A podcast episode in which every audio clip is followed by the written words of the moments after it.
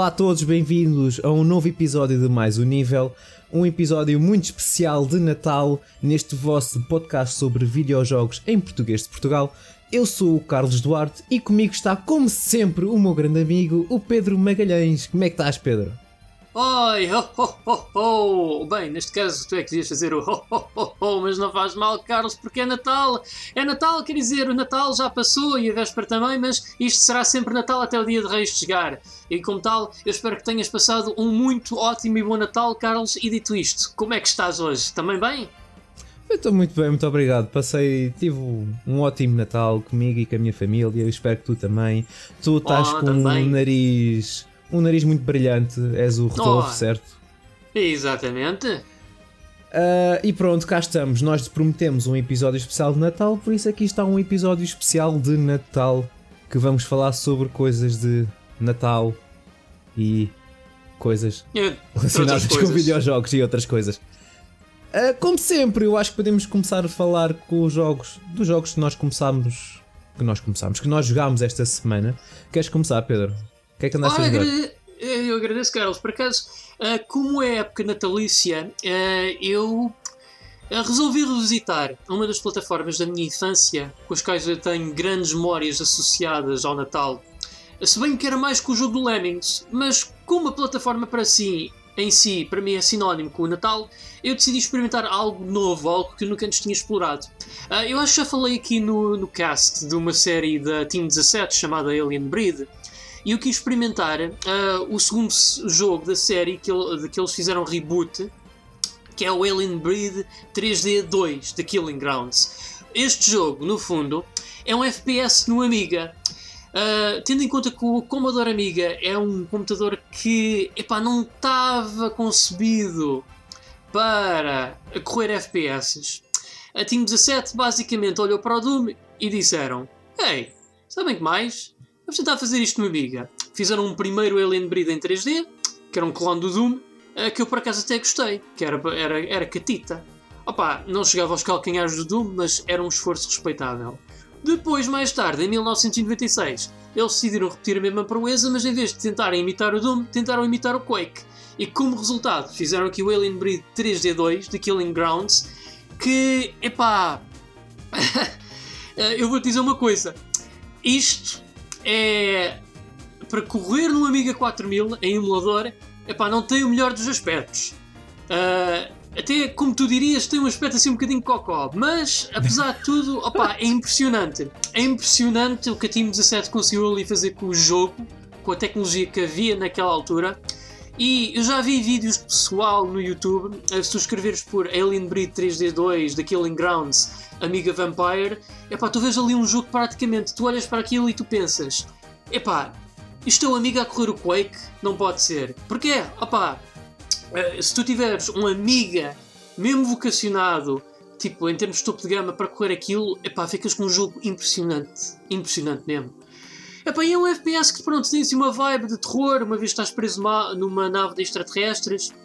Ah, e uma das coisas que eu gosto, que dá lá muita personalidade para um FPS, é que tipo, antes de cada nível começar, há assim um ecrã preto com letras verdes, assim a descrever-te o que é que a personagem está a pensar e o que é que vai a narrar, do que é que se aproxima, do que é que está para vir nesse nível. Ah, e, sempre, e tu, à medida que vais progredindo no jogo, tipo, tu chegas ao pé de uma porta trancada e, a- e o personagem tu vês no rodapé do HUD a dizer: se esta porta está trancada, hum, tenho que encontrar uma chave. Tipo, coisinhas pequenas, mas pequenos pedaços de exposição que dão bastante caráter. O problema é que isso é tudo arruinado por uma coisa. Apesar de, do ponto de vista mecânico, o jogo estar bem feito, atenção que isto é um FPS que, na altura, ninguém conhecia WASD mais rato. É um jogo que basicamente para jogar era doloroso. Tu tinhas que usar as teclas de seta para te, para te virares e depois o Ih. controle para disparar. Ou então controlavas tudo só com o rato, ou então usavas um, um comando do Amiga CD32 onde basicamente seguravas num dos gatilhos para fazer strafing enquanto disparavas, o que, na minha opinião, é a melhor forma de jogar o jogo. Agora, o que arruina aqui isto tudo é, na minha franca opinião, eu acho que a Team 17 focou-se tanto em quererem fazer um jogo visualmente impressionante no Amiga que eles esqueceram-se da parte mais importante. Era equilibrar o jogo. O jogo tem um nível de dificuldade super desequilibrado. O level design, epá, não é dos melhores. Tanto até que muitos dos encontros que tu, uh, com os quais, perdoem-me a redundância, te encontras, uh, são em sítios muito enclausurados, onde o combate não é prático para os inimigos que disparam projéteis contra ti. E também, o jogo em si comete um dos piores pecados possíveis no FPS. É um jogo que te põe mais inimigos do que munição. Portanto, ah. vais chegar a um ponto em que tu basicamente ficas sem munição e uma vez que eles não tiveram a amabilidade de dar uma habilidade como o Doom Guy, que é, por exemplo, dar murros, tu basicamente ficas sem munição, chapéu. Não podes fazer mais nada, tens de te conformar com a morte. Epá, e dá-me uma pena danada. Dá-me uma pena danada porque o que a Team 17 conseguiu aqui epá, não só é impressionante como nos primeiros dois níveis é divertidíssimo de jogar para o que é. Epá, mas arruína logo tudo. A falta de cuidado que houve em equilibrar o nível de dificuldade do jogo, uh, onde foram posicionados os inimigos e a forma como o level design foi feito, epá, fez com que eu basicamente, no, pelo ameaço do terceiro nível, que eu já não conseguia progredir por falta de munição, eu basicamente desistisse de jogá-lo. Então, ele não te dá a oportunidade de fugir? Não consegues fugir? És obrigado mesmo a matar toda a um, gente? Não, mas Fight of, Fight of or Flight aqui não é prático porque os inimigos para já movem-se rapidamente. E depois, uh, eles fizeram a inteligência artificial de forma a que eles te perseguissem. E tendo em conta que os níveis são labirintescos, uh, é problemático. Se realmente se não tens munição suficiente para matar todos os inimigos, então a única, a única coisa que podes fazer é fugir. Tu não tens nenhum. É, mas não é, uh, não, é não tens pé de cabra, não tens um pé de cabra, nem um não, machado, não, nem armas e... mil. Portanto, opá. Só isso dá cabo de tudo. Ok. Tira-me só uma dúvida: o que é que isso tem a ver com o Natal mesmo? Uh, eu, como era Natal, opa, vieram memórias do Commodore Amiga e de quando eu jogava em Lisboa, uh, em casa dos meus avós. Opa, eu pensei, epá, vou correr aqui um jogo do Amiga, só porque sim, porque é Natal, eu no Natal eu jogava sempre no Amiga, ouvi um filme do Indiana Jones, e pronto. Fiz. Existe algum jogo do Alien Breed mais, mais recente? Uh, tens um reboot disponível na Steam, mas para mim, opa, não são maus jogos. Mas como Alien Breed, epá, ficam muito aquém das expectativas de quem jogou os originais do Amiga. É um uh, top-down shooter ou não? É um top-down shooter, é. Ah, bem Só que também comete um grande pecado. É que tu só tens um modo específico co-op, não podes jogar a história em co-op o que é péssimo para mim. Ah, eu acho que esse reboot, esse reboot teria sido mil vezes melhor se tivessem dado a oportunidade de jogares em co-op no modo história. Eu acho que sim, eu acho que era bastante interessante. Muito bom, Alien Breed. Este aqui era o 2, certo? Não, o 3D. Uh, ah, era o 3D2. 3D2, ok. Oh, bom nome. Como é que a Team 17 passa de um jogo Alien Breed para Overcooked? É, pá, não sei, mas eu dava tudo por tudo para que eles voltassem para a série, mas desta vez de uma forma bem pensada. Opa, nem que tivessem de fazer remasters dos velhinhos do Amiga, pá, como fizeram com o primeiro. Isso para mim era o meu sonho. Isso ou então, sei lá, peguem num cartucho Switch, enfim lá para dentro toda a biblioteca do Commodore Amiga e pronto, lancem isso, que eu compro. Eu comprava isso. Isso era uma boa ideia. Era uma excelente ideia. Então, e o que jogaste mais, para além de Alien Breed? Uh, para além do Alien Breed, olha, comprei aqui por 1,60€ e tal nos saldos da Steam uh, um Metroidvania que eu já há algum tempo que andava para jogar, chamado uh, A Robot Named Fight, que também está disponível para a Nintendo Switch, na eShop. Uh, e olha que já teve em promo na eShop por 2€, portanto. E para o que é, olha que é bom deal. o que é que é o Robot Named Fight então? Epá, basicamente tu vais olhar para aquilo, a primeira coisa que te só vai à cabeça é que epá, isto é um rip-off do Super Metroid. Uh, a sprite, o sprite work, a personagem principal, a forma como te mexes, os efeitos sonoros, a banda sonora. E sim, de facto, tu vais olhar para aquilo, tu praticamente aquilo que tens ali à tua frente é um jogo de Super Nintendo, como se fosse. O que não é mau. Não, não, de todo. Epá, mas o jogo não podia ser, não podia estar muito aqui, aqui a, a quem distante do Super Metroid. É, é um Metroidvania e tem muitas semelhanças em termos das físicas de movimento e do combate, mas é a sua própria coisa, no sentido em que basicamente é assim. Pronto, tu tens um mapa enorme para explorar e tu vais desbloqueando habilidades para continuar a explorar, só que aqui tem uma, tens uma vertente roguelike, que é no sentido, à medida que tu vais fazendo coisas, tipo matar X inimigos ou uh, fazendo certas proezas, tu vais desbloqueando mais equipamento que te vai depois surgindo em playthroughs novos. Isto porquê? Porque sempre que tu morres neste jogo, tu começas tudo desde o início, só que com um mapa completamente diferente cada vez que tu morres é um mapa completamente diferente, com itens completamente diferentes, bosses diferentes e formas de progressão diferentes, assim como sequence breaking. Portanto, sempre que tu estás a fazer uma nova partida, é sempre uma aventura completamente nova. Então é Ora, sempre eu... permadeath, começas sempre do yeah, início. Yeah, permadeath. Mas do género, epá, deve haver aqui uma mecânica qualquer que me escapou, porque é assim, eu perdi o jogo pela primeira vez foi no boss final, porque tu ao fim de uma hora e 40 na tua primeira playthrough, mesmo a descobrir todos os itens, uh, tu podes chegar já ao boss final e confrontá-lo. Epá, mas aquilo era praticamente impossível, porque o boss envia-te uma carrada de projéteis e inimigos contra ti que epá, é tanta coisa a passar-se no ecrã que, ou das duas, uma, ou há ali qualquer mecânica que eu ainda tenho por explorar que deixa-te de destruir o boss de uma forma justa, ou então uh, se calhar é mesmo assim, não sei. Mas do que eu percebi também, os padrões de ataque do boss final são aleatórios com cada playthrough.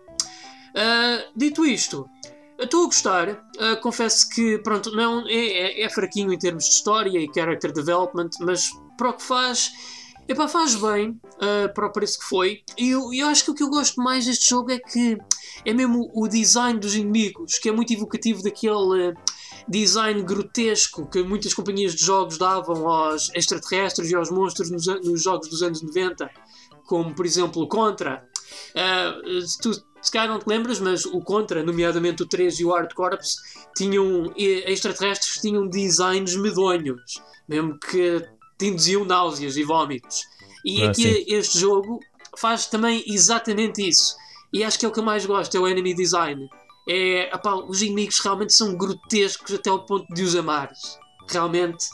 Mas o jogo em si é divertido, estou a gostar. Uh, acho que vou agora na minha terceira playthrough. Uh, eu morri contra o primeiro boss na minha segunda. Uh, eu.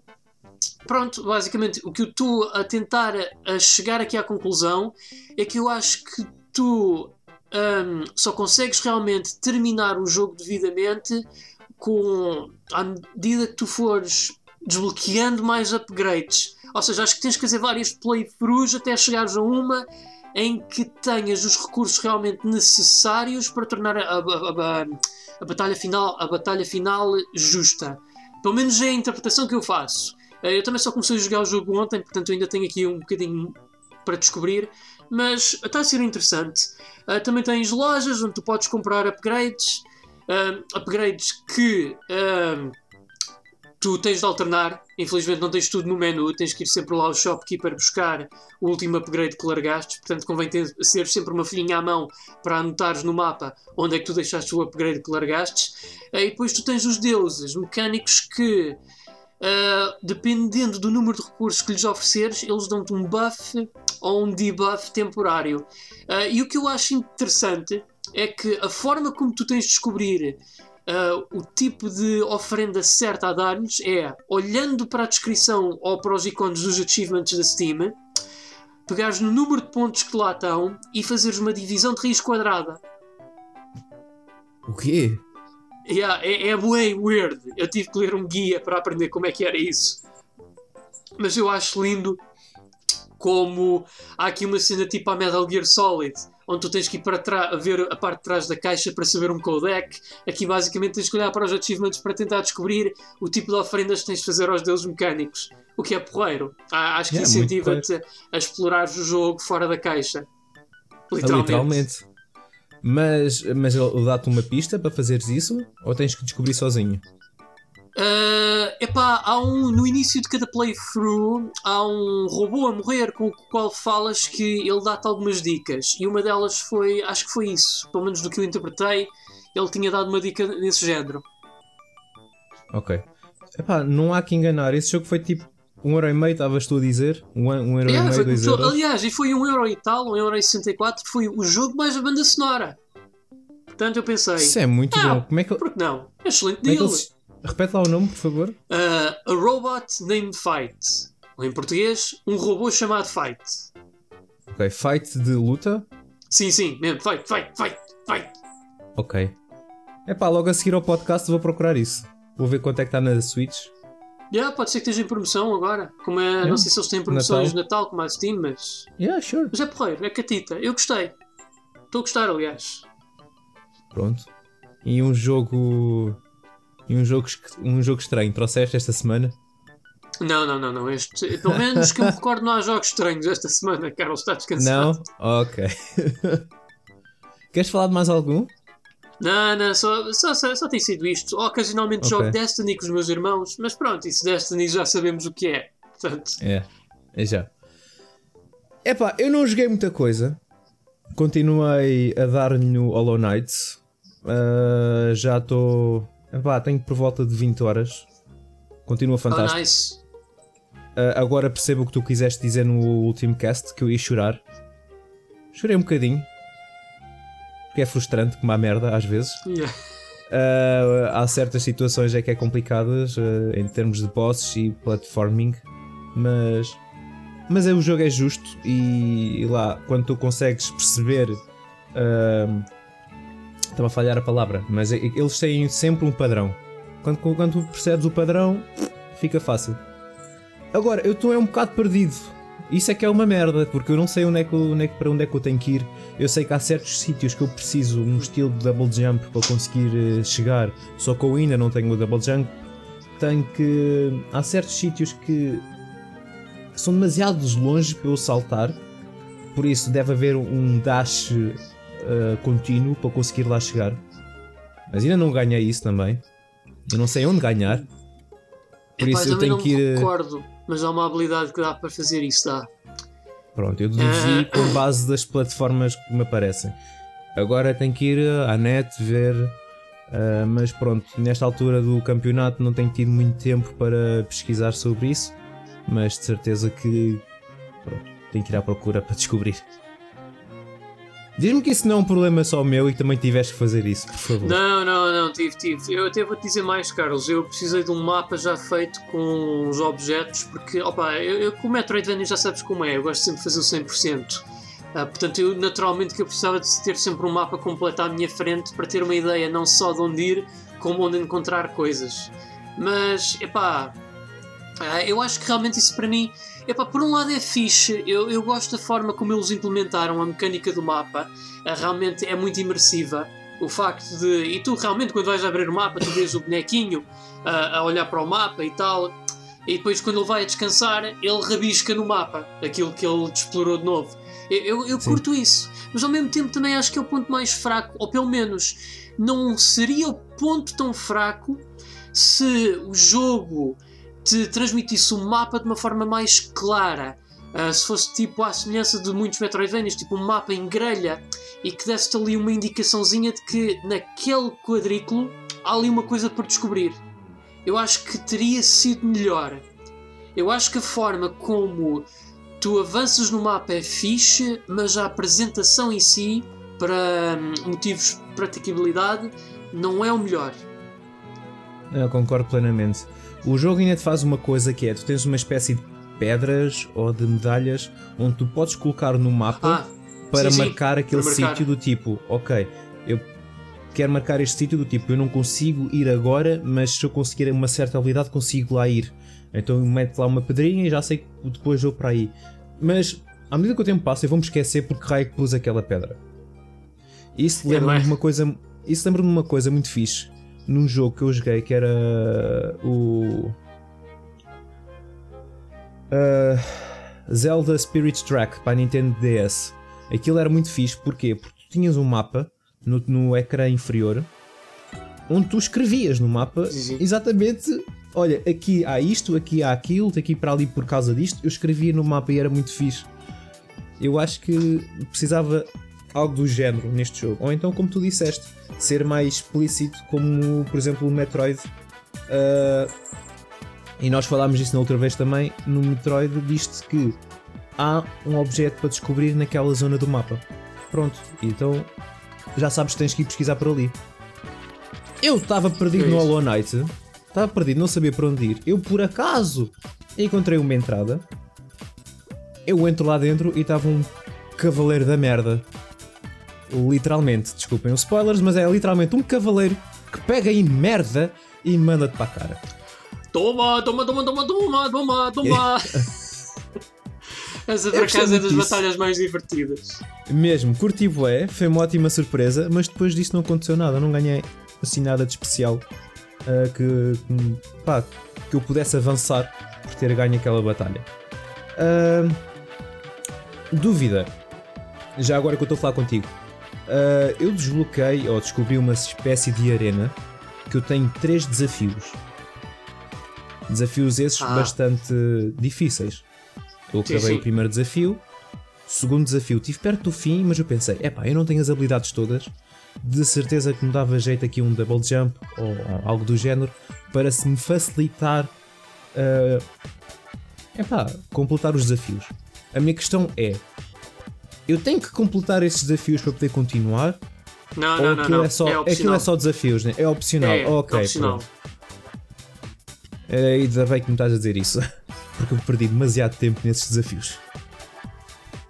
Mas olha há bem piores, acredita, Carlos. Ah, acredita, acredito, que há, acredita que há bem piores que isso. Ah, eu. Ui. Ui, tu ainda nem sabes o que está para vir. Acredito. Tu lembras-te dos louvadeus? São três louvadeus. Lembro-me, lembro-me. Mas se tu derrotares o boss dessa área, depois o louva a Deus não te chateiam. Yeah, foi o que aconteceu. Foi o que aconteceu. Até porreiro. Ah, o que foi bastante difícil no início, mas foi como disse há pouco: quando tu descobres os padrões, eh, fica bastante fácil. Agora, se eu voltar para aquilo, consigo derrotar aquilo muito facilmente. Pronto, chega da Hollow Knight, estou por volta de 20 horas, quero continuar a jogar ah, e espero ter mais tempo para o jogar. Mas joguei mais um jogo que é. Não, antes disso. ahm, tem-me tem-me falado muito ultimamente, não sei porquê, é coincidência, mas eu tenho estado a ver esse jogo em todo o lado. Chamado Return of the Obra Dinn. É um Ah. jogo Sim, sim. é um jogo do ano passado, que saiu também este ano para a Switch. Que até acho que falámos no nosso primeiro episódio, uh, quando houve um, um Nintendo Direct, uh, e anunciaram esse jogo para a Switch. E disseram: Epá, Carlos, tens que jogar isso. Isso foi um dos meus jogos do ano do ano passado. E não sei quê. Eu olho para o jogo, tem uns gráficos horríveis, dá-me vontade de vomitar. Eu por acaso até gosto do estilo gráfico. É pá, dá-me vontade de vomitar. Aquilo É é, único. nojento. É nojento. Faz-me lembrar, é- é faz-me uma lembrar merda. Faz-me lembrar os jogos de Macintosh a preto e branco, é fixe. Não, acho que o pronto, é- objetivo- É, a minha, é a minha opinião pessoal, pronto, mas. Não, houve. O objetivo acho que é esse. É um jogo mesmo um beat, com estilo um beat, eh, inspirado nos jogos no Macintosh daquela altura. Ah, pronto, é pá, tem um certo estilo, mas aquele jogo em movimento dá-me vontade de vomitar, não sei porquê. Ah, acho que consegues trocar até os gráficos, consegues mudar as cores, etc. E falaram bem do jogo, trabalhas tipo numa agência de seguros e vais a um barco e 60 pessoas morreram e tu tens que investigar a morte dessas 60 pessoas. O contexto disso parece-me ser bastante interessante, então o que é que eu fiz? Fui não jogar esse jogo e fui comprar o Papers, Please. Ah, pois foi do mesmo criador. Foi feito pelo mesmo criador, o Lucas Pope, e eu pensei, epá, ok, não vou jogar já isto, vou jogar Papers, Please, que é um jogo que já saiu há anos, acho que foi em 2013, e eu nunca cheguei a jogar. Eu, eu, já, tinha, eu já conhecia o jogo, obviamente, mas eu olhava para aquilo e não me dava vontade de, de jogar. Teve em promoção também na Steam, acho que paguei para aí 4 euros. E pensei, pronto, é esta, é esta que eu vou jogar Papers, Please. E tenho estado a jogar. Não sei se já jogaste. Epá, eu vou ser honesto, nunca pareceu ser a minha praia. Nunca.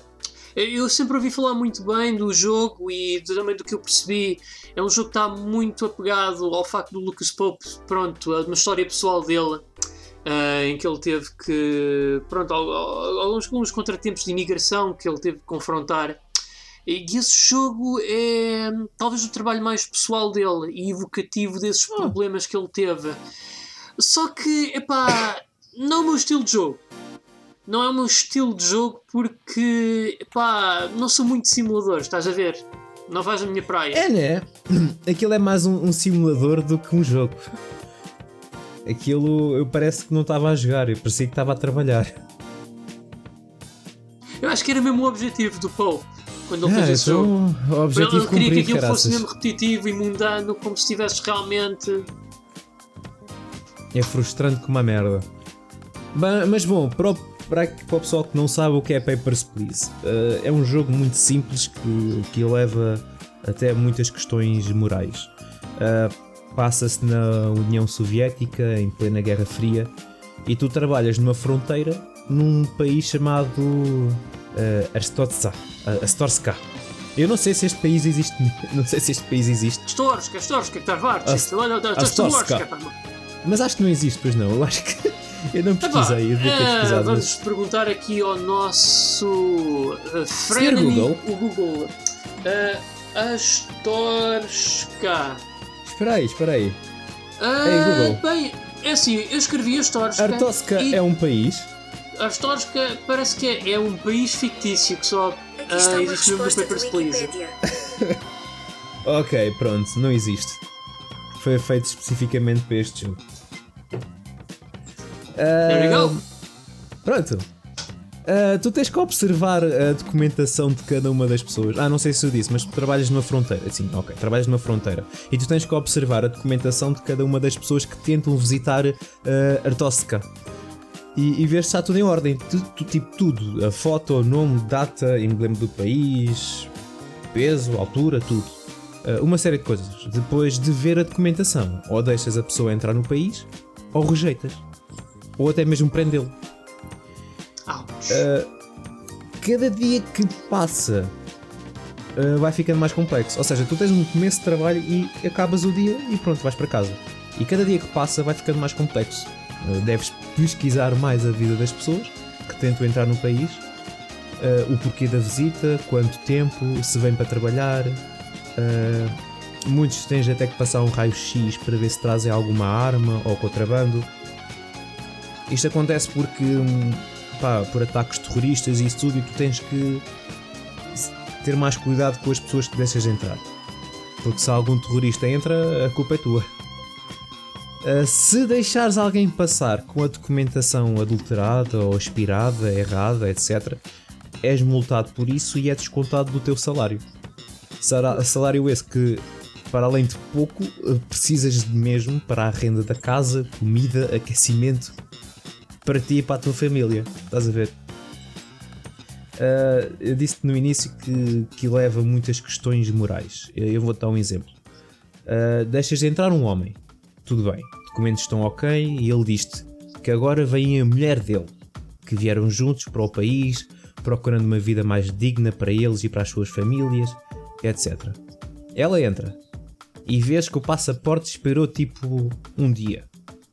Agora, deixas passar a mulher e és multado um bocadinho do teu salário e assim ela poder se juntar com o marido para começar uma vida nova e melhor? Ou rejeitas-lhe a entrada e eles que se fodam? Isto é só um pequeno exemplo. E assim destróis aquela família. Ah, a maneira como utilizas o dinheiro que ganhas é muito importante porque tens de pensar no bem-estar da tua família e tens que estar muito. tens que ser muito poupadinho, porque para além das despesas normais que referi, pode acontecer teres que gastar o dinheiro em tratamento médico de emergência para algum familiar. Pronto. Ah, Durante o jogo também podes até eh, receber subornos. Agora, por exemplo, eu ontem lixei-me e perdi o jogo porque, tipo, vizinhos meus reportaram comportamentos estranhos no que toca a gastar dinheiro. Fui investigado, repararam em quantias de dinheiro fora do normal, tendo em conta o meu salário, ficaram-me com o dinheiro e mais tarde fui preso. Pronto, e o jogo acaba aí. Esses são os piores vizinhos do mundo. Tipo, porque é que raio com os vizinhos têm que ir dentro da tua vida? E ah, meu, filhos da puta, meu, metem-se na sua vida. Foda. Quando perdes, é tipo o fim do jogo e, e vês que existem ah, 20 finais. Eu já tive dois. Ah, eu tive dois finais e tudo engloba em eu aceitar Star. Ocean é, é o Star Ocean dos jogos indie. Star Ocean, nunca joguei Star Ocean. Mas também tens 20 finais ou mais. Ah, ok. Nier Automata. 26. É, mas é diferente. Um bocadinho diferente do Nier Automata. Yeah. Star Ocean é, é- Bem, Finais mais completos, se calhar. é, é mais tipo pequenas variantes. Ok. Pedro, eu não sei o que fazer mais com este jogo. Eu não sei se devo continuar a jogar ou não. Pá, eu tenho um lema. Se estiveres a divertir, é continuar a jogar. Se não estiveres a divertir, é parar. Eu por acaso tenho-me divertido jogar aquilo com a Marisa. Porque. Epá, dois pares de olhos é melhor do que um. Ah, eu, meto sim, na sim. televisão, eu meto na televisão da sala, eu estou com ela a ver, olha, deixa entrar este gajo ou não, e ela ajuda-me. E depois, é foda-se! É que ele expirou um dia a data de, venci- de, de. Ih, como que é? Ah, pois, porque quando, quando deixas entrar uma pessoa e essa pessoa tem algum dado mal, incompleto, errado, etc., aparece-te uma multa e consegues ver exatamente o que é que estava mal. E depois, ah, Phonics, esqueci-me de ver aquilo. Isso é engraçado, ficas frustrado. Ei, agora os meus filhos vão morrer de frio e o caralho. Yeah, é, é isto. Papers, please, pessoal.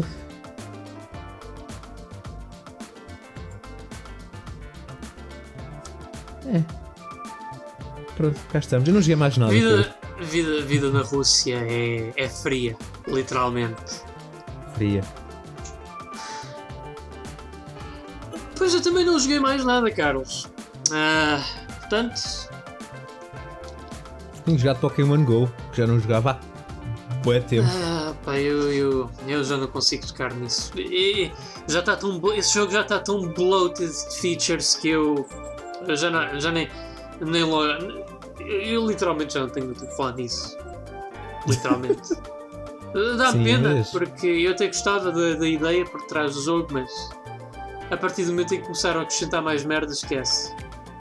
Sim, porque é assim, tu já não jogas a mesma há muito tempo. Agora aquilo tens. Podes fazer trocas, tens trocas com, com, outros, com outros players, podes batalhar, batalhar contra eles, tens Team Rocket, ou seja, tu vês o Team Rocket e podes lutar contra eles, tens mais Pokémons, podes enviar presentes para os teus amigos e receber, aumentas o teu nível de amizade. Não sei o que é que faz quando chegares ao fim porque não fiz nada disso. Mas é, olha, é um bom jogo para passar o tempo. Ah pá, isso não duvido. É que não duvido mesmo. E é bom para fazer exercício. E Mas é também não vais ser como aquele. Não vais ser como aquele tio chinês ou coreano que anda para aí numa bicicleta com 32 telemóveis ou tablets montados onde ele joga simultaneamente para apanhar Pokémon. Isso é para vender contas, certo? Não faço ideia. É Mas tipo aqueles gajos na China que têm mil e tal contas no World of eu Warcraft e me depois vendem. Eu só, eu, eu só de ver aquele homem na net, eu lembrei-me daquele vídeo de YouTube que provavelmente tu também de ter visto que deixa-me algo triste, por não dizer que é uma doença. O puto que andou ali com dois Game Boys Advance no Pokémon Ruby e Safira a tentar encontrar um Ponyta brilhante, um Shiny Ponyta, enquanto estava a ouvir Some, Some 40 a, a forma como ele relata aquilo tudo e tal, como se tipo fosse um diário de sobrevivente, é. Epá, é triste. É triste. É, eu. Epá, eu, eu acho que o Pokémon tornou-se uma coisa que. eh, de certo modo abominável. Isso entristece-me. Porque depois Uhum. a, a- a fanbase. Eu nunca mais na minha vida vou à procura de Shinies, não importa que Pokémon seja. Porque eu no Pokémon Let's Go andei obcecado a encontrar merda de Shinings, inclusive um Shiny Ghastly para ter a merda de um Gengar branco. Eu perdi para aí 6 horas a tentar encontrar a merda de um Shiny Ghastly. E depois prometi nunca mais me meto nessa merda. nunca mais. E depois, eu, come... eu joguei Pokémon Sword, né? Eu fiz o, o que tinha a fazer da história e depois nunca mais peguei. Por acaso tenho que ainda apanhar mais Pokémons. Mas depois, o filho de uma colega minha jogou depois de mim o Pokémon Sword. Tudo bem. passado 5 dias, chega-se ao pé de mim, olha aqui, e tinha um Shiny Charizard. E um Shiny não sei quê. E já tinha quase os Pokémons todos.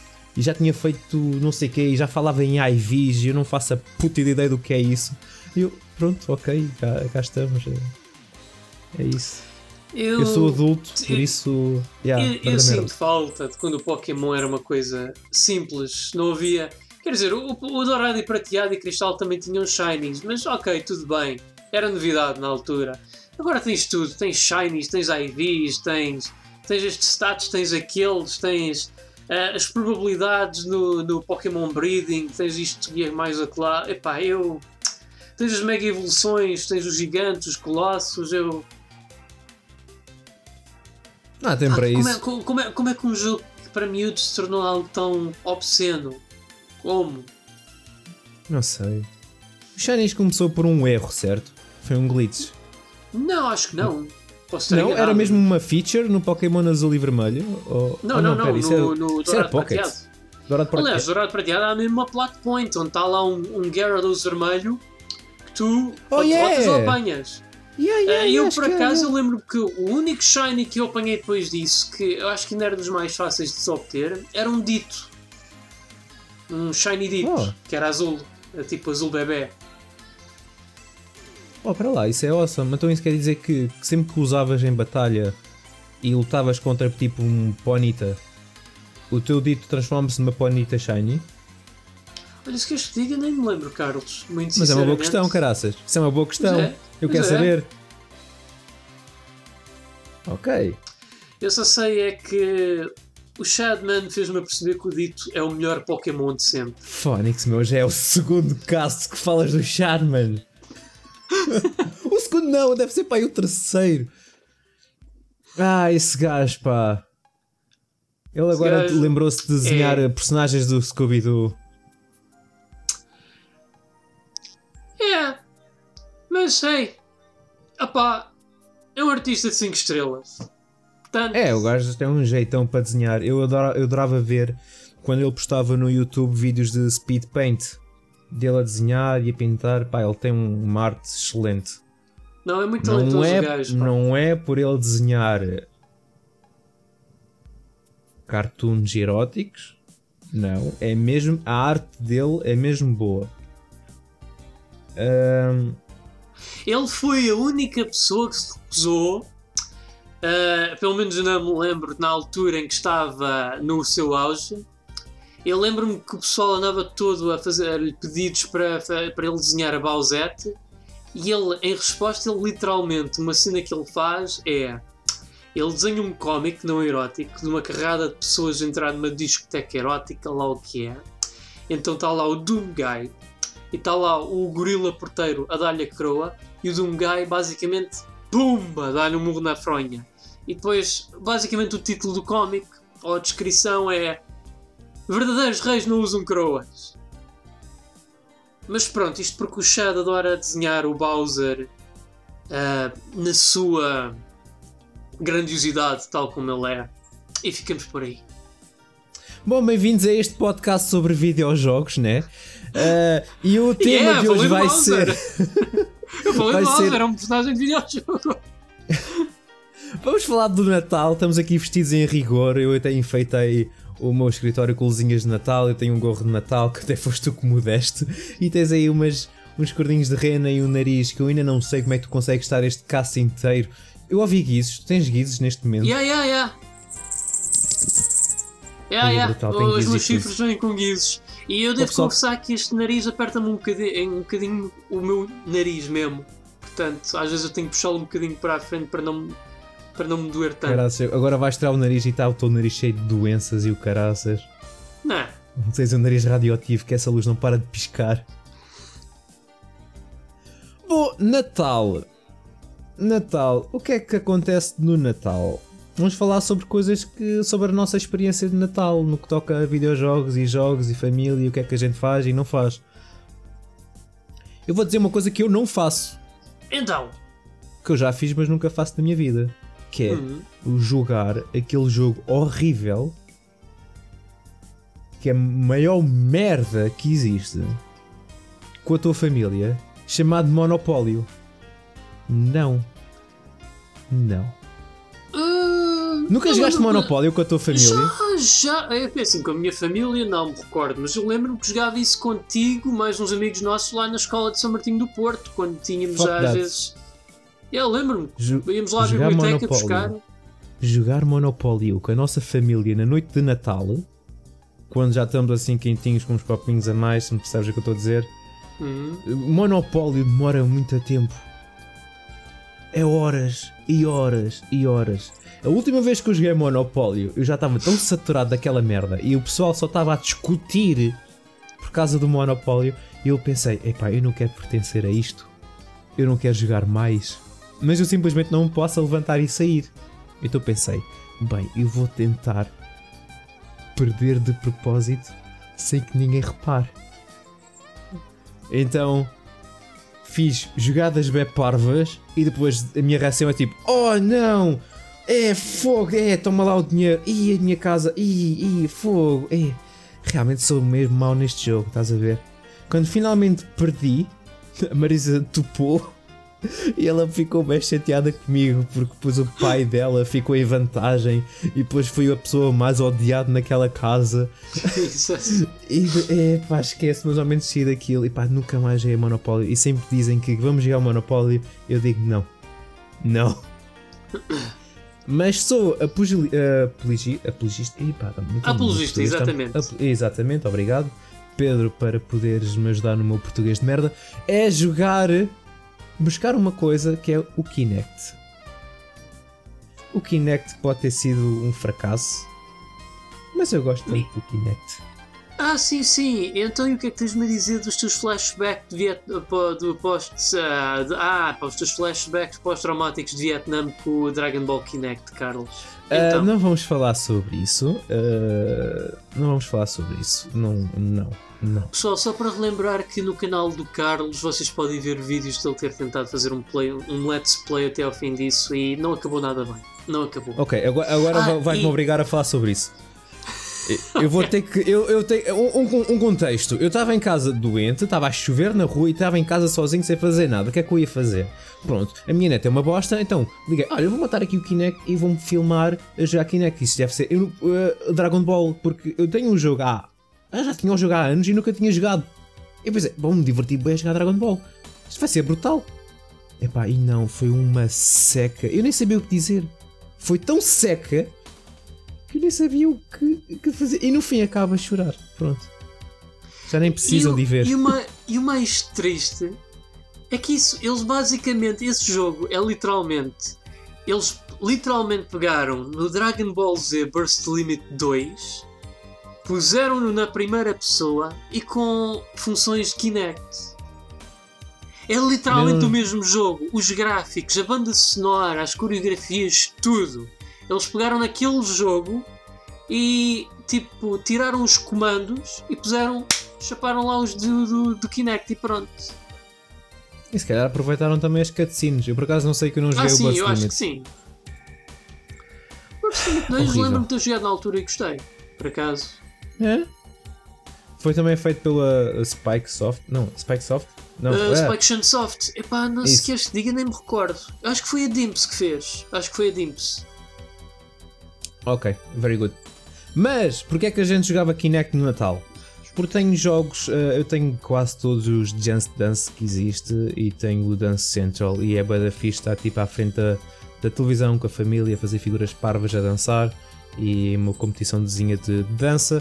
Ou então, eh, que outros jogos? Ou o Kinect Adventure, que é aquele jogo, é o jogo mais vendido para o Kinect, porque era o que vinha com o Kinect. Eh, e era sempre divertido e é um, um- eu acho que para party games o Kinect é muito é muito fixe Ah, e tu Pedro que mais coisas te Epá! recordas Eu foi como eu falei, eu basicamente, pronto, peguei num jogo de amiga assim ao calhas. Bem, não necessariamente ao calhas, de facto estava na minha onda de interesse jogar.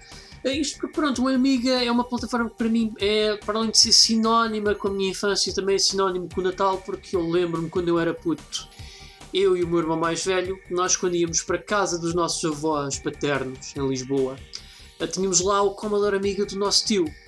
E então, um dos jogos que nós sempre jogávamos por tradição, sempre que lá íamos, era a edição de Natal dos Lemmings. Em que literalmente é o Lemmings, mas em níveis de Natal, com bonecos de neve e músicas de Natal, e os Lemmings estão todos vestidos a Pai Natal, com gorros e tudo. E opa, pronto, era basicamente uma das nossas tradições, fora outros jogos que nós lá jogávamos, esse era o que jogávamos mais mesmo para entrar dentro do espírito natalício. Portanto, não é de surpreender que eu ficasse com aquela nostalgia de jogar alguma coisinha do Commodore Amiga, fosse o que fosse. E pronto, no fundo é isso. Porque fora isso, o que é que mais é que eu fazia? Uh, eu lembro-me que eu costumava. Eu sei que para muita gente uh, o Die Hard é o filme de Natal, mas para mim é o Indiana Jones. Porquê? Porque eu lembro-me perfeitamente que houve um Natal em que quando uh, eu voltei de Lisboa com a minha família e quando fomos a abrir as prendas uh, estava a dar o Indiana Jones na TV e curiosamente eu e o meu irmão Ananel até estávamos muito investidos nisso enquanto esperávamos pela nossa vez de abrir outras prendas. Portanto fizemos tradição em cada Natal vermos um filme do Indiana Jones. O problema é que quando os filmes do Indiana Jones acabaram uh, basicamente parámos de fazer essa tradição. Sei que a Disney supostamente vai lançar um novo para o ano mas tendo em conta uh, o tipo de filme que o The Last Jedi foi, eu não tenho grandes esperanças que vai ser um filme agradável de se ver. Ah, pois é, tu foste ver o The Last Jedi, eu ainda não vi. Yep. E pela tua reação não deve ter sido muito bom. A magia foi-se, Carlos. Foi a assim? magia toda que a série Star Wars tinha já lá foi. Desde o Uhum. momento em que o George Lucas fez a prequel trilogy, a trilogia das prequelas, que aquela magia desapareceu toda. Ahm, se queres magia e Star Wars, ouvi dizer que a série Mandalorian está muito bom. Sim, sim. Ah, aliás, eu há aqui uma pessoa que eu sigo no Twitter, que é o Jiman Lives, ah, que ele é. Bah, ele basicamente é o Maximilian Dude dos FPS, se fores ao YouTube ver. E ele, precisamente, uma das coisas que ele comentou no Twitter é. O The Mandalorian faz-me relembrar exatamente o que acontece com a série Star Wars quando ela não está nas mãos de tolos. Ah, good. E do que eu tenho lido, realmente é o que é. É uma série que realmente é muito mais fiel à Guerra das Estrelas do que estes novos filmes. Ok. Aliás, eu acho que para mim o highlight destes filmes eh, foi ver a Daisy Ridley, que ela, para além de linda, faz um papel excelente. Eh, fora isso. É, Também Ah, tens o último jogo da EA, Star Wars The Fallen ah, sim, Order, sim! Eh, quero muito jogar. pelo tá- Respawn e parece estar muito bom. Sim, sim, sim, sim, tá, tá. Eu, eu, pessoalmente já está na minha wishlist e só me falam é bem. Coisas mais sobre o Natal. Natal é ah. aquela altura do ano em que pessoal que não liga nada a videojogos, mas tem lá sempre uma Wii para a altura do Natal para jogarmos Wii Sports. Sempre. Tem, eh, eh, de pessoal que eu conheço, eu estou, por exemplo, a trabalhar com três pessoas que têm uma Wii que jogam Wii no Natal. Wii Tennis, Wii Bowling, Wii Boxing, Wii Sports, pronto. É uma boa coisa para fazer com a família. Opa, sem dúvida. Opa, Wii é uma excelente console de família e acho que para esses momentos de Natal em que estão todos juntos é melhor ainda, na minha opinião. Epá, melhor do que tipo uma coisa que eu por acaso descobri ontem. É, quando eu estava aqui só por piada por fazer umas proezas, entre aspas, proezas Steam, para tu ganhares tokens eh, de Natal. Em que uma das proezas que tu ganhavas era literalmente ires para um site deles que é tipo Twitch para tu veres com uma carrada de usuários da Steam eh, uma lareira a arder. E, e ganhas uma proeza para fazer isso. E há. Ah, ok. Steam. Eu nunca liguei a achievements. Nunca. Não, eu, eu também não, pá. Quer dizer, eu acho que dependendo do jogo, opa, é- há achievements que são bem feitos e que vale a pena, tipo, eles estarem lá para aumentar a longevidade do jogo, mas na sua grande maioria, pá, são supérfluos. É para bragging rights, tipo, se os achievements ainda dessem alguma coisa fixe, tipo, por exemplo, Uh, eu quando eu faço proezas no Destiny 2, uh, eu, a Bungie, eles dão-me um token que dá para levantar uma t-shirt ou uma medalha ou assim. Sim, tens de pagar dinheiro na mesma, mas. Sim, mas vale a pena, pá, vale a pena. Opa, é uma recordação do meu esforço. Eu acho que isso vale a pena. Tu lembras-te que na altura, quando os achievements saíram para a Xbox 360, tu podias usar os achievements para ter descontos e para comprar jogos? Isso era Coisas brutal, para o teu pá. avatar. Isso era Sim, sim. motivava um gajo a ter achievements. Agora hoje E em de certo dia. não. modo, isso de certo modo ainda acontece com o Steam, do que eu sei, mas agora não, as achievements só estão lá para bragging rights, basicamente, que é uma pena. Eu acho que é um sistema mal implementado. Hum. Acho que devia ser melhor pensado ou repensado. E é um dos motivos pelos quais eu até eu vejo porque é que a Nintendo, apesar de muita insistência dos fãs, eles não querem colocar achievements nos jogos deles. Porque ele- eles próprios sabem que os achievements são supérfluos. Não têm nada de valor a dar ao jogador. Já platinaste algum jogo? Epá, o jogo. Opá, platinei o Resident Evil 2, o remake, platinei o Bloodstained e platinei na PS3 um jogo do Shrek. What the fuck do Shrek? Sim, eh, esse aliás, eh, digo desde já que foi o primeiro jogo que platinei em toda a minha vida. What? Não, é? mas, por escolha, mas por escolha tua? O jogo é assim tão Não, bom? não, não, opá, não, era um jogo do Shrek que eu tinha ali para fazer review e eu pensei, epá, estou numa de fazer achievement whoring. Eu vou pegar neste jogo do Shrek porque, pá, quem é que não gosta do Shrek? Eu gosto do Shrek, por isso. Toda a gente gosta do Shrek, embora os últimos dois filmes terem sido uma bosta, mas sim.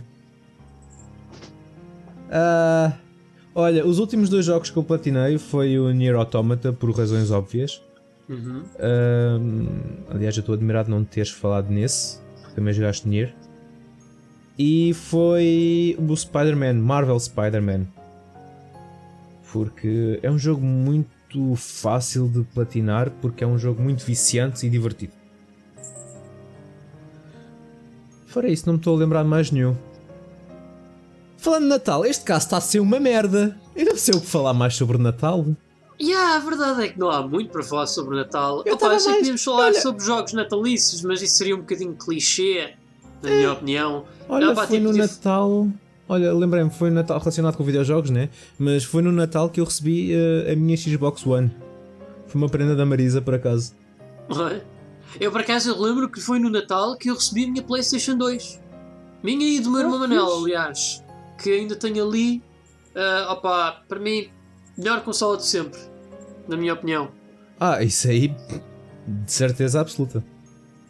Eu acho que ninguém Portanto, é pode das bater melhores isso. recordações. É das a melhores PlayStation que tenho. 2. Ah, pá, eu, eu, eu sempre que olho para aquela consola, eu penso: opá, Sony, mas tipo, o que é que vos aconteceu, pá? Porque eu não percebo. O que é que. Porquê que, a PS3 e a PS4 não têm nada a ver com isto? Porquê? Ok, Opa. é assim, a PlayStation 3 percebo que estás a dizer isso, agora a PlayStation 4 não. Opa, oh Carlos, não, a PlayStation 4 pá, não tem aquela, aquele atrevimento de qualidade e quantidade que a PlayStation 2 tinha. Tu, a PlayStation 2 era uma época do. Era, opa, tinhas imensos jogos de AA, muito criativos, alguns so it's good, outros fantásticos, gemas no bruto. Opa, a PS4, tu. Pá, não, não, não tem assim nada. É o que tu encontras numa PS4, tirando os first party, tu encontras num PC ou numa Switch, ou numa Xbox One. Por não falar que é a consola em que eh, cada, mesmo, cada vez mais se notou a Sony a abandonar as suas, abandonar as suas raízes japonesas. Pá, quando é que foi a última vez que viste um Apescape? Onde é que está uma trilogia remaster do Apescape? Ou para esses propósitos, onde está o novo Wild Arms? Ou então o Forbidden Siren, que usasse o PlayStation VR? O Forbidden Siren foi feito para a PlayStation VR. Mas eles não, tudo o que se não ficar pá, em franquias mesmo feitas para aliciar um povo ocidental, aquele povo que gosta muito de ir aos cinemas e ver filmes, é tudo tão cinemático. E depois o problema Epá, é que basicamente todos os jogos deles, Uncharted, Horizon, God of War, acabam por ser sempre a mesma coisa e Last of Us só com um reskin e uma temática diferente. É, são jogos na terceira pessoa, com uma perspectiva over the shoulder, mundo aberto. Ok, eu percebo, mas uh, falando do tópico de haver mais jogos para a PlayStation 2 uh, em comparação com a concorrência na altura, o que é que tu tinhas? Tinhas a GameCube e tinhas a Xbox, que apareceu um pouco depois. Uhum. Porquê é que lançavam tudo para a PS2? Agora é muito mais fácil lançar jogos. O que está aí indies até dizer chega. E é muito mais fácil em publicar na Steam, onde dás 100 paus e publicas um jogo na Steam se tu quiseres. É muito mais fácil agora publicar uma PlayStation, uma PlayStation 4, Xbox One e uma Switch. Antigamente tinhas mesmo de te esforçar à bruta para fazer um jogo e lançar numa plataforma. Que neste caso tinhas a GameCube, que não era tão, tão vendida em comparação com a PlayStation 2. Toda a gente tinha uma PlayStation 2. Porquê? Porque aquilo era um leitor de DVD. Um gajo que precisava yeah, yeah. de um leitor de DVD comprava uma PS2. E tinhas, e tinhas lá a Xbox One. A Xbox One. Foda-se, eu não acredito que ainda hoje faço.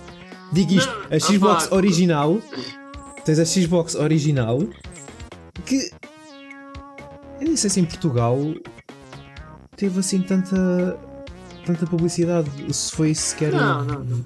tão vendida não. em comparação. Por isso, toda a gente, se alguém publicava para alguma coisa, era para a PS2, só. Agora, é tudo muito mais abrangido. Imagina todos os jogos indie que já saíram lançarem todos só para a PS4. Mas não, agora a concorrência é tanta, tens PCs, tens a Steam, que não havia na altura, acho eu. Tens a Steam, pronto. Oh, se havia, não era, como, não era como, como é agora. Tens a Xbox One, tens a Switch e tens uma PS4. Aliás, e tens telemóveis. Eu até vou dizer que para mim a Steam neste momento, não obstante o facto de a, a Valve não ter cuidado nenhum na, nos jogos que deixam lá entrar, epá, é, há ali uma em muitas formas de ser, faz-me lembrar bastante a PlayStation 2 em termos de biblioteca. Sim, sim. Concordo contigo. Mas agora que falas nisso, outra plataforma semelhante ao PlayStation 2 é o Wii. Porque a Wii é, é. também e vendeu DS, bastante. E a DS e a também DS. já agora. Só que, só que. E a Switch está-se a é tornar é... a próxima PS2, na minha opinião. Ah, é verdade, é verdade. Mas a cena da Wii é que qualquer merda que saia, saia para aquilo. É, é, é, é só bosta. A Wii tem... Mas a Wii tinha um grande problema que é que é assim. É que tinhas ali uma carrada de jogos casuais, pá, que te metiam um dó na alma, pá. Sim. E é um dos motivos pelos quais eu dou graças aos telemóveis e aos tablets existirem, porque graças a isso esse lixo foi todo parar para essas plataformas. pois é, é verdade. Porque é mais fácil lançar para essas plataformas. Ah, e, e, pronto, e com isto cá estamos. Quanto tempo é que estamos? Vamos quase a chegar a uma hora. Vamos quase a chegar a uma hora. É curtinho e bom, é uma horinha, mas vamos falar de algumas notícias, algumas notícias que aconteceu esta semana. Olha, por acaso vou-te começar com uma muito má, Carlos. Uma que eu, à semelhança do que disse ao meu irmão Luís e ao meu amigo Daniel ao facto do Resident Evil 2 não ter ganho os Game Awards como prémio de jogo do ano, eu também lhes disse: faça esta notícia que eu queria morrer. Okay. A notícia foi que o Katsuhiro Arada, o criador da série Tekken, uh, fez tudo por tudo. Uh, com, com a Bandai Namco e inclusive com a Monolith, os criadores do Xenoblade, para se fazer remasters da trilogia Xenosaga. E apesar de terem concordado inicialmente com a ideia de o tentar fazer, uma análise de mercado levou-os a concluir que não era fiável o suficiente em termos económicos. E como tal, o Arada disse que isto dificilmente chegará a acontecer. Portanto, eu gostava de pegar naquele gif do Dumb and Dumber onde. Ah, como é que se chama o ator? O Jim Carrey. Ele faz aquela cena do mean there's a chance? Eu já nem faço isso. Eu já desisti. Xenosaga, a melhor série de RPGs japoneses que nunca ninguém jogou, vai ficar morta e enterrada nos confins da obscuridade e a apodrecer lá. E isso faz-me querer morrer, muito sinceramente. Houve. É assim, o Shenmue 3 saiu. E saiu como? Ahm, epá, arrisquem, façam um Kickstarter. mas façam um Sega- Kickstarter e mostrem. E, e, e epá, isso é uma prova que o pessoal vai ter interesse. Se tivesse sucesso no número de pessoas a, a contribuírem para esse Kickstarter, epá, eu acho que sim. Mas, Né? epá, mas fizeram com o Shenmue. Shen- o Xenosaga não tem tanto reconhecimento como o Shenmue, Carlos. E o Shenmue também 3 foi uma coisa que aconteceu porque a SEGA é uma companhia que, curiosamente, e, e ainda bem, é extremamente aberta em, em emprestar as suas outras propriedades a outras companhias. A Bandai Namco não. Não é o caso. Ah, epá, mas o que mais me faz confusão nisto é que eu não percebo exatamente o que é que eles dizem de uma análise de mercado. Vimos que isto não é fiável do ponto de vista económico, porque a série Xeno, graças ao Xenoblade, está no seu auge. Uh, são mai- maior é o número de pessoas que reconhece a Monolith e que procuram, procuraram maior interesse nos produtos que eles anteriormente fizeram. Epá, eu acho que não podia ser melhor altura para trazer esta série e o Xenogears uh, de volta à baila. Portanto, eu não percebo concretamente que análise de mercado é que andaram a fazer a nível mundial para chegarem a esta conclusão, porque eu, pessoalmente, eu acho que graças à popularidade do Xenoblade, eu acho que há bastantes mais hipóteses, tanto Xenosaga como Xenogears, terem melhor sucesso nos dias de hoje, mais do que nunca. Mas já agora, pá, eu quero aproveitar e dar aqui um ganda props ao, ao Arada, porque assim, eh, ele é um dev que Epá, ele ouve, as, ele ouve as vozes dos jogadores e dos fãs e esmera-se para tentar fazer as coisas acontecerem. Eh, Eu confesso que não, não jogo os jogos dele porque, pá, eu não sou nada bom a jogar jogos de luta, mas, epá, eu tenho grande respeito por ele, tanto como, como deve. Epá, eu acho que só, não só como deve, como public relations, diga-se de passagem. O que ele tentou fazer para a série Sino- Xenosaga que ele podia estar muito bem quieto ao Melga é algo que eu vou lhe estar sempre grato. Eu vi, eu vi que houve esforço por parte dele e isso eu não lhe tiro, os agradecimentos que lhe tenho a dar. Ele foi 5 estrelas. O Arada também não é um grande troll. É, mas ele não foi troll nisto. Eu sei, pá, se calhar ele está a trabalhar no Ginossaga e tu não sabes. Epá, não, ele pareceu-me muito sincero. Mas o, o certo é que, epá, há aqui coisas que ainda não batem certo.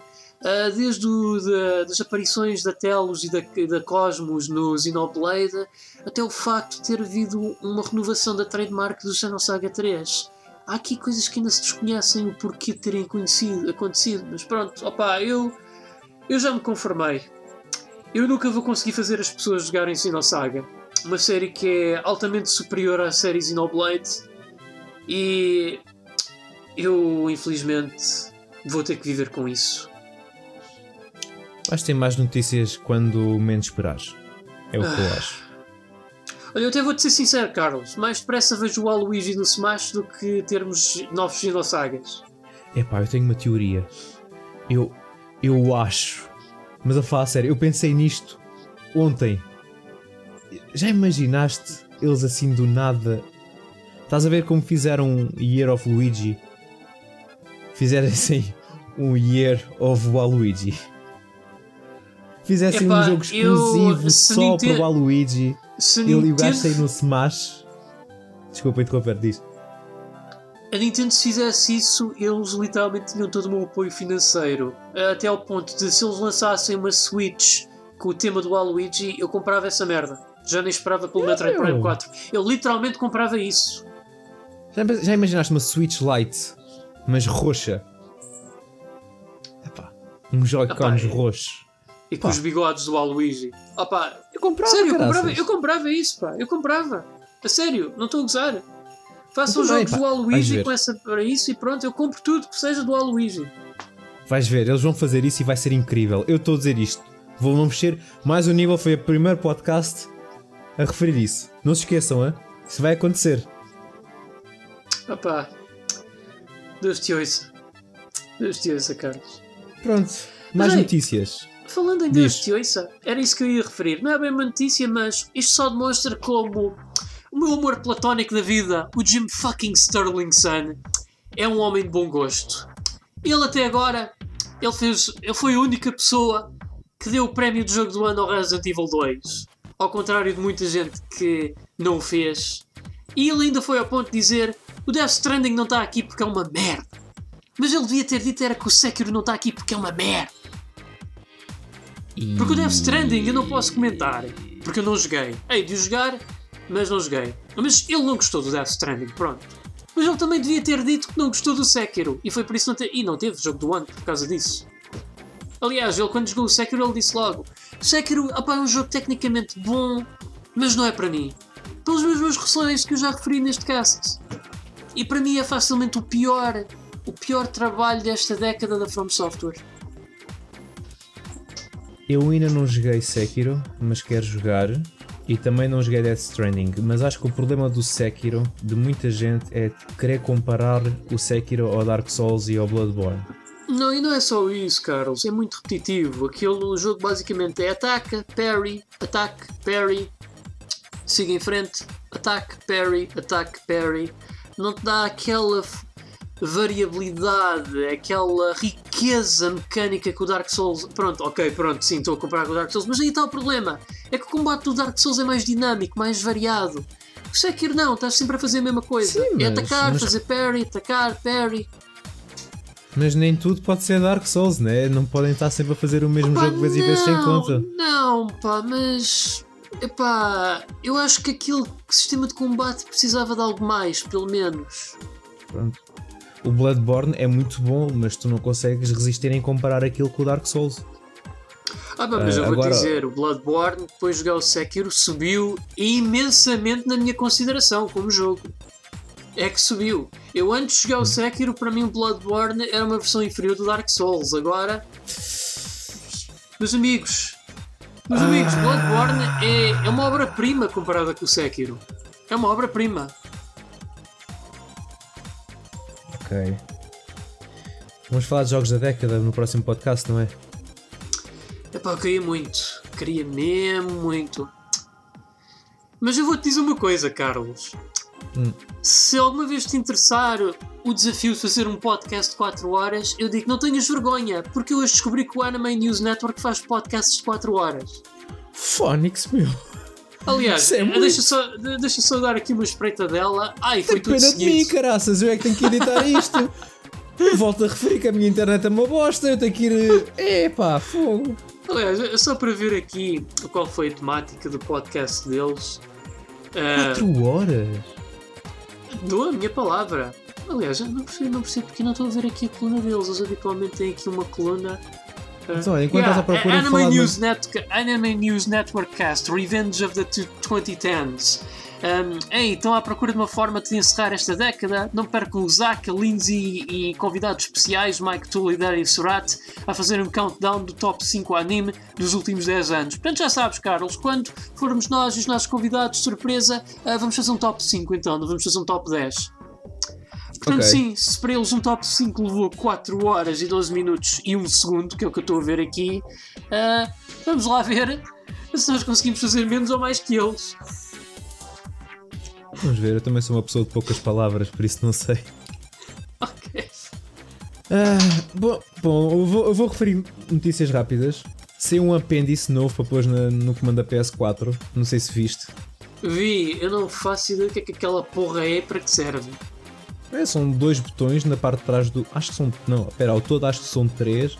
E tu podes mapear aqueles botões para fazerem certas coisas. Por exemplo, o botão, um dos botões de trás pode ser o R1 e o R2 ao mesmo tempo, ou quadrado e círculo. Ok.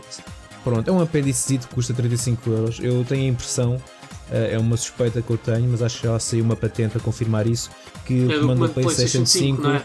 exatamente vai ter esses mesmos dois botões eh, nativamente. Falando também da PS5, anda aí uma polémica qualquer a dizer que a PlayStation 5 vai ser inferior à Xbox eh, Scarlet, eu vou continuar a dizer Scarlet, que se foda ao Series X. Uh, afinal chama só Xbox, mas não interessa, é Scarlet. Uh, que a Xbox tem, usa 12.5 teraflops, o que é que é, e a PlayStation só utiliza 9 teraflops, então já estão a dizer que a PlayStation 5 vai ser mais inferior que, que a Xbox, uh, que a Xbox. Uh, mas já, não vou falar muito, muito disso. Uh, Epá, eu sei é que tem havido uma grande buzzwording na PlayStation 4 por parte dos SSDs, o que eu não percebo porque que é uma coisa que, bem, do que me dá a entender, parece que a Xbox One não vai ter, mas eu duvido muito porque por esta altura eu acho que não, SSDs vai ter. em tudo. Acho que está confirmado. Então, então eu não percebo porque é tanto buzzwording na PlayStation 4 quando a Xbox One também vai ter SSDs, não percebo.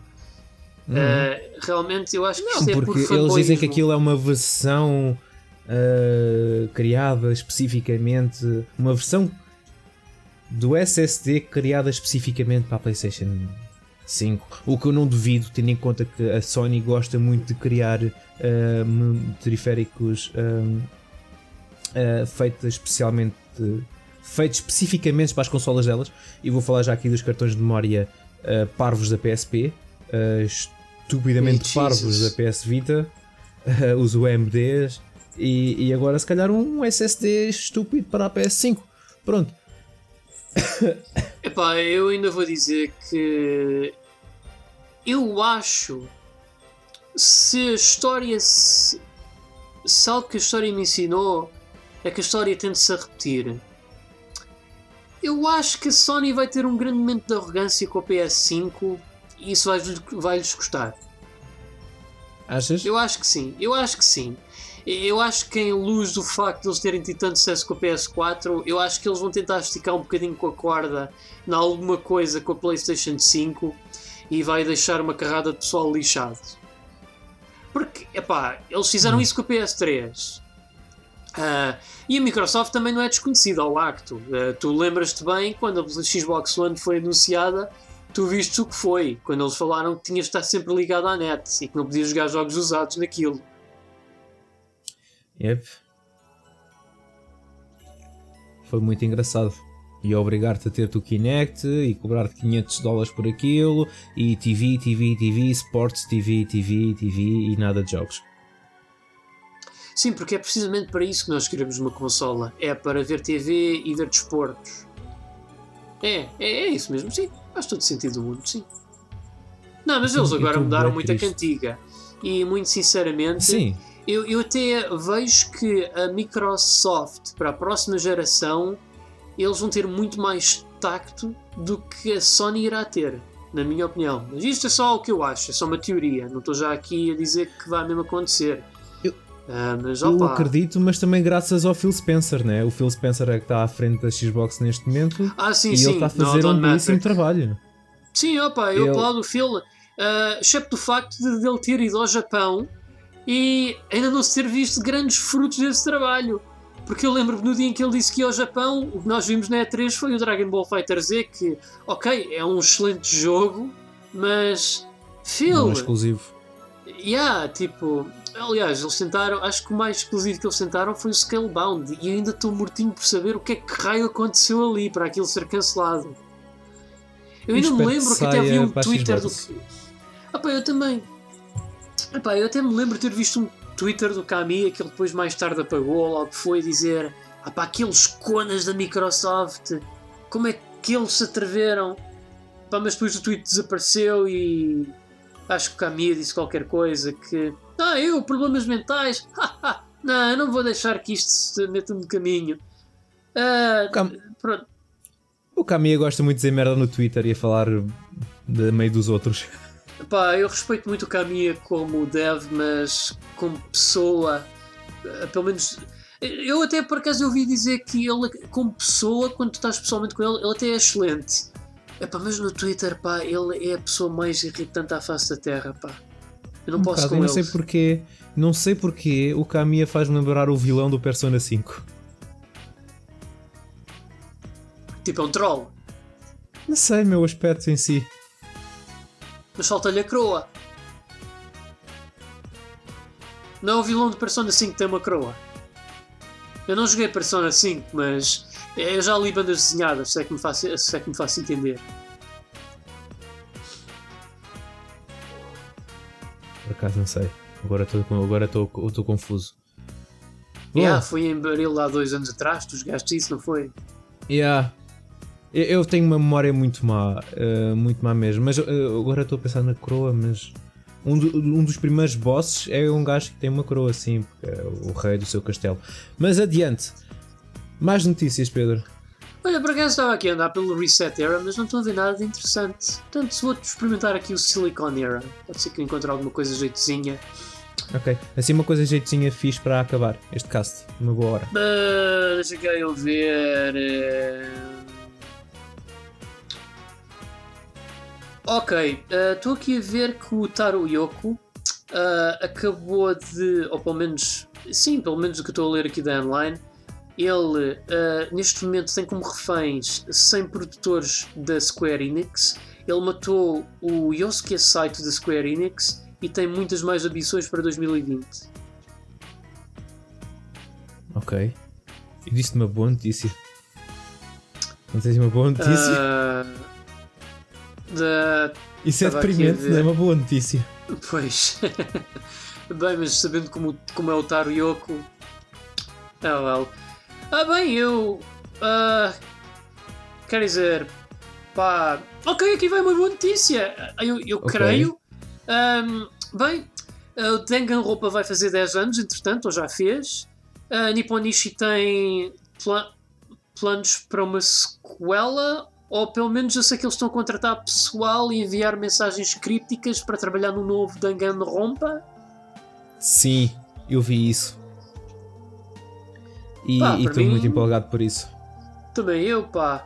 Mas eu acho muito francamente que se eles fizerem um novo Danganronpa Epá, eu quero que seja um, começo completamente novo. Uh, continuo a lá estar o Monokuma, porque opa, ele é a cara da série, mas tipo, ponham uma, uma nova vilã por trás da trama toda, novos personagens, façam algo completamente novo, algo completamente desligado de tudo o resto que se passou anteriormente. Tipo um reboot, estás a ver? Mas que se mantenha fiel às tradições do Danganronpa. Ok, eu gostei como quando especificaste uma nova vilã o V3 não foi mais ou menos isso? Não, o V3 foi mais, digamos assim, uma forma. Foi. Epá. É... Como, é que eu, epá, como é que eu ia dizer isto sem fazer spoilers? Pois, não uh, digas nada. Ball, eu, eu, sei, eu, sei, o que é que estás a pensar. Ball. O Danganronpa 3, no fundo, é, os, é a parte final do Metal Gear Solid 2 adaptada ao Danganronpa. Boa. Boa.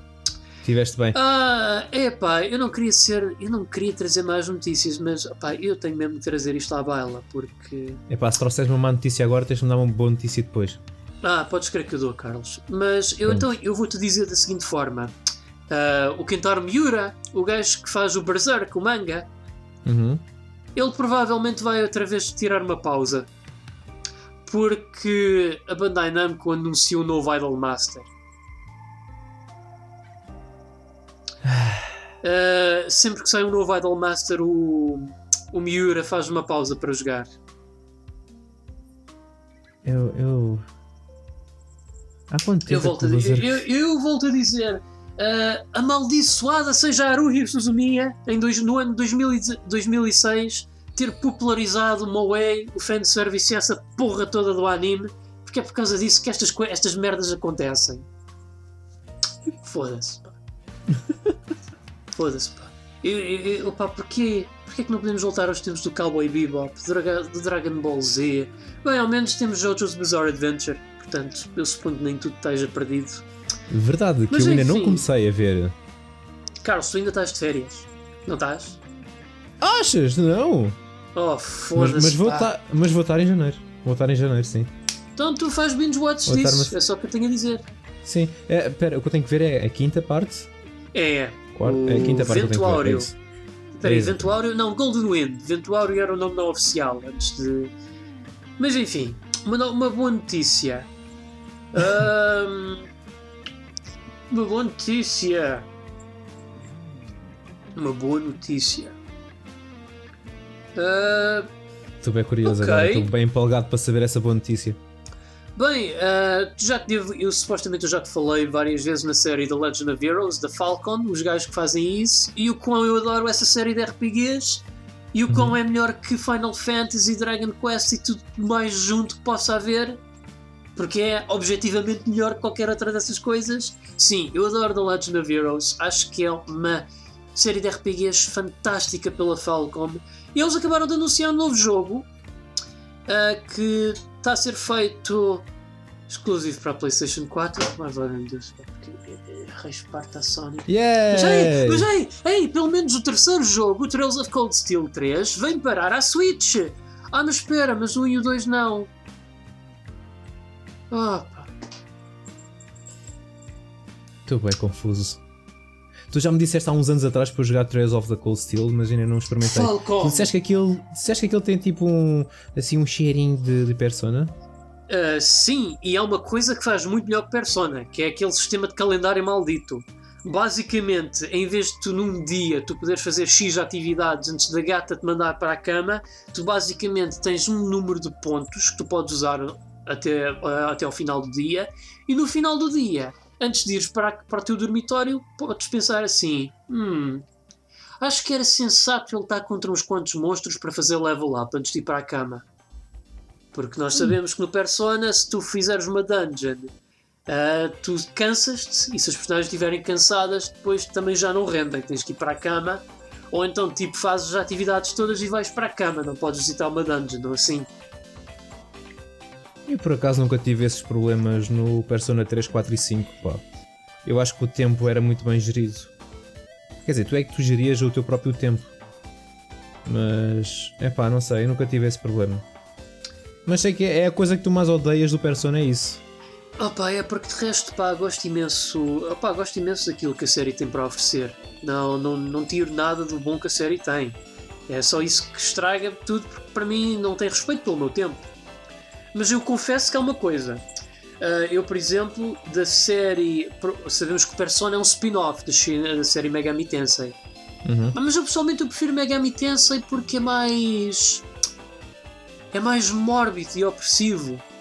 Eu gosto disso. A Persona é muito light-hearted, apesar de ter os seus momentos mais dark. Eu, eu gosto mais da- de- das cenas do Shin Megami Tensei porque, oh, Carlos, tipo, o segundo jogo, ou pelo menos o segundo jogo de- do Megami Tensei, é literalmente no Japão depois do apocalipse. Onde até tu Ah, vês o mar todo poluído e edifícios destruídos. Opa, e, e já agora fica aqui como referência para os nossos ouvintes. Pessoal, Shin Megami Tensei, ao contrário do Persona, é no fundo Pokémon com rituais satânicos. Não podem pedir melhor que isso. Com rituais. Yeah, yeah, estou a ver isso. Eh, o único Shin Megami Tensei que eu joguei foi o 4 na 3DS. Eh, mas por acaso não o acabei, porque não me puxou muito. Eu não me lembro porque é que não acabei. Epá, é um jogo muito mais old school comparado com Persona. Se calhar é mais por aí. É, e dungeon é. crawling e isso. Porque o Persona tem outras coisas para além daquilo, né? A, a- a cena, se calhar, muito fixe do, do Persona é os social links, né? Sim. E o facto conviveres bem com o pessoal, etc. Ouvires a história de cada um, poderes andar Ah pela cidade, eu mais fazer gosto coisas. é, é, é, sem dúvida. Se- e pronto, e por exemplo, aí, é, sim concordo. É, é um bocadinho a situação que eu falo da série Trails of Cold Steel. É tipo, tu também tens este número de pontos para gastar e tens para aí 5 pessoas com quem tu podes conviver para fortalecer os teus laços. Mas tipo, Hum. tens que escolher essas pessoas, claro. Sim. Só que no final de passares tempos com elas, tipo, o jogo não te manda logo para o dormitório, não. Tu podes fazer o que quiseres eh, até antes de ir para o dormitório. Podes fazer level up, eh, podes ir a lojas comprar mantimentos. Epá, É mais Ah, fácil para é- fazer grind, né? é, é- é- basicamente ele obriga-te a fazer escolhas, mas ao mesmo tempo ele não te pune por no final teres feito as escolhas todas. Tu sais sempre a ganhar. Não, não, respeita o teu tempo. É, é só isso. Ah, ok. Fair enough. com isto acho que acabámos. Sim, com força. Queria dar aqui uma última boa notícia. Tu já viste o Ok. Sonic Bebé do filme? Oh, fuck yeah. Aliás, o, o Daniel traduziu aqui o texto em japonês do póster, que eu vou ler aqui do Telegram, que é, parece que literalmente diz. ah, Estou aqui a ver. Todos os heróis já foram bebés. Viste o trailer onde ele aparece? Ah, Por acaso não, ainda estou para ver. Mas sabes, é eu, eu passou-me foi uma coisa ah, horrível na cabeça. Ah, tipo, se este é o Sonic bebê, como é que ele teria sido se o redesign do Sonic nunca tivesse ocorrido?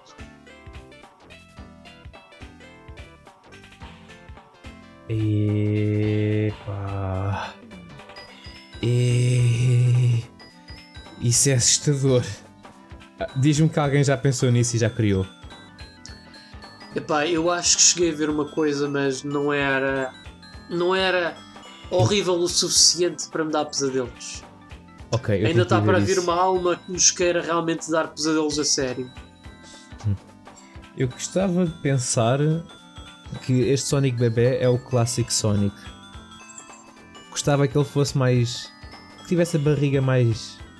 assim. que fosse mais barrigudo e mais cilíndrico, estás a ver? Assim, mais ao par com o clássico Sonic. Uhum. Não sei, mas também acho que o Baby Sonic não vai assim aparecer muito no filme. Deve Não, aparecer deve ser só, só tipo um uns segundos. bocadinho. Deve ser backstory depois. Sim, um bocadinho de backstory também para chamar um pouco a atenção. E chamou. É mais um meme. Agora temos os dois bebés, que é o Baby É, é, Yoda e o, e o Baby Exatamente. Sonic. Ah, claro que o meu voto vai para o Baby Sonic, claro. Mal de mim se não fosse. Ah, e está quase, pá. Dia 14 de Fevereiro, dia dos namorados. É quando o filme Yeah. do Sonic vai sair. Yeah, yeah, opá, como o meu irmão Luís Magalhães diria, opá, eu já que vou dar o meu coração a alguém, nesse dia dou o meu coração à SEGA, porque foi a companhia que ah, muitas boas memórias e bons tempos me fez passar, portanto, naturalmente que eu tenho que dedicar o meu dia a ela. E que melhor forma de dedicar o meu dia a ela se não ver o, só, o filme da sua mascote nesse dia. E vou estar a ver aquele filme e a pensar o que é que nós poderíamos ter tido. Ah, O se é nós que não abríssemos a tido boca, se fosse. se Yeah. não tivéssemos aberto a nossa boca, o que é que podíamos ter Podíamos tido? ver, se não tivéssemos Hum. aberto a nossa boca, podíamos ver a boca daquele Sonic limpo, aquele sorriso maravilhoso, aquela dentadura, aquela perfeição de dentição. Eu um, off topic, mas eu entristece-me tipo como é que tipo eu abri a boca com mais não sei quantas pessoas e tivemos um Sonic melhorado e no entanto no filme da Alita eu abri mais umas quantas pessoas a boca para fazerem algo em relação aos olhos dela e eles mantiveram aquela merda. Eu não vi a Alita, mas é normal a Alita ter os olhos assim grandes, né? No manga, talvez, porque é literalmente um, um boneco anime. Mas aqui, epá.